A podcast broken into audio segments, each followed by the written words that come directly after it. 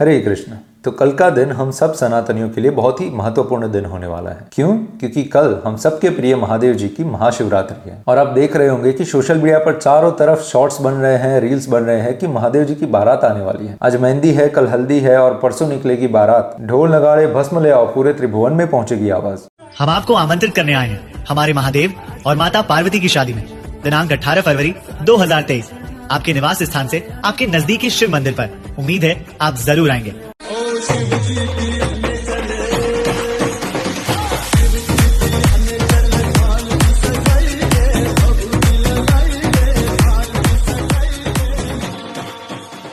सारे सनातनी एकदम खुश है, एकदम उल्लास में है और सब तैयारियाँ कर रहे हैं। परंतु यदि हम आपको यह बताएँ कि महाशिवरात्रि के दिन ना ही शिव पार्वती का विवाह हुआ था, ना ही शिव सती का विवाह हुआ था। क्या बोल रहे हो प्रभु? क्यों हमारा दिल तोड़ रहे हो? माफ़ कीजिए, आपका दिल तोड़ रहे हैं, परंतु सत्य जानना ज़रूरी है। अभी देखिए, शिवरात्रि हम मनाते हैं फाल्गुन महीने में। परंतु जब हमने शिव पुराण में दोनों शिव विवाह के प्रसंग पढ़े तो पता चला कि दोनों में से एक भी फाल्गुन महीने में नहीं हुआ था। तो शिव पुराण के रुद्र संहिता के सती खंड में अठारह, उन्नीस और बीस में हमको पढ़ने को मिलता है सती माता का शिव जी के साथ के विवाह का प्रसंग। और उसमें बताया गया है कि उनका विवाह हुआ था चैत्र शुक्ल त्रयोदशी को। और वैसे ही शिव पुराण की रुद्र संहिता के पार्वती खंड के पैंतीस, अट्ठावन, इकसठ के बीच में हमको मिलता है पार्वती माता का शिव जी के साथ के विवाह का प्रसंग। जिसके अंदर वशिष्ठ मुनि और ऋषि को बताते हैं कि ये तिथि कितनी पावन तिथि है। इसके अंदर ये वाले ग्रह, ये वाले योग बनाते हैं और इसके साथ ये वाला ग्रह बैठा है। और कैसे इस तिथि से उत्तम तिथि कोई हो ही नहीं सकती शिव जी और पार्वती जी के विवाह के लिए। परंतु वो तिथि भी फाल्गुन महीने में नहीं, परंतु मार्गशीर्ष महीने के सोमवार को आती है। तो अभी यदि कल्प भेद की भी बात करें तो देवी पुराण के पच्चीसवें सर्ग के आठवें और नौवे श्लोक में भी इसके बारे में बताया गया है कि जब ऋषि मुनियों ने मुहूर्त देखा शिवजी और पार्वती माता के विवाह के लिए तो उनको बेस्ट मुहूर्त मिला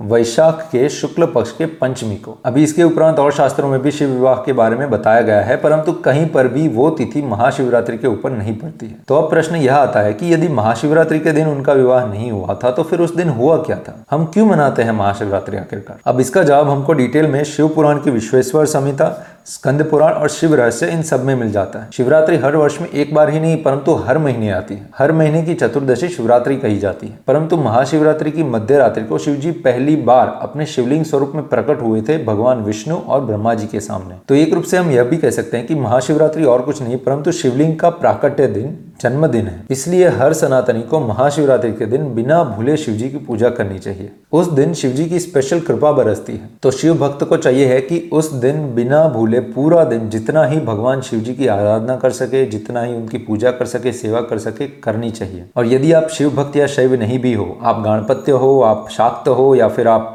वैष्णव हो तो भी आपको महाशिवरात्रि के दिन शिव जी की पूजा करनी चाहिए। और उनसे प्रार्थना करनी चाहिए कि, हे महादेव, मेरे भक्ति के मार्ग में जितने भी ऑब्स्टेकल्स आ रहे हैं, उन सबको आप ले लीजिए, उन सबको आप हरण कर लीजिए और मुझ पर कृपा कीजिए जिससे मैं अपने आराध्य की सही से भक्ति कर पाऊँ। और हम आपको गारंटी देते हैं शिव जी आपकी सहाय करेंगे स्पेशली वैष्णवों को। हम स्वयं वैष्णव हैं। हमें पता है कि शिव जी ने हमारे जीवन में हमारी हरि भक्ति में कितना ज़्यादा बदलाव लाए हैं। इनफैक्ट सत्य बताए तो शिव जी की कृपा से ही हम हरि भक्ति में हैं। इसीलिए हमारा आप सबसे निवेदन है कि आप कोई भी संप्रदाय से हो, कृपया इस दिन को मिस मत कीजिएगा। महाशिवरात्रि है। रात को अगर जागरण कर सकते हो तो कीजिएगा। अगर नहीं कर सकते तो सिर्फ़ दिन को उपवास कीजिए शिव जी की पूजा कीजिए। अगर कुछ नहीं कर सकते तो एटलीस्ट शिव जी के दर्शन कीजिए और उनसे अपनी आध्यात्मिक उन्नति के लिए प्रार्थना कीजिए। आप सभी को महाशिवरात्रि के पावन अवसर की एडवांस में शुभकामनाएँ। हर हर महादेव, हरे कृष्ण। तो मिलते हैं अगली बार एक नया वीडियो लेकर।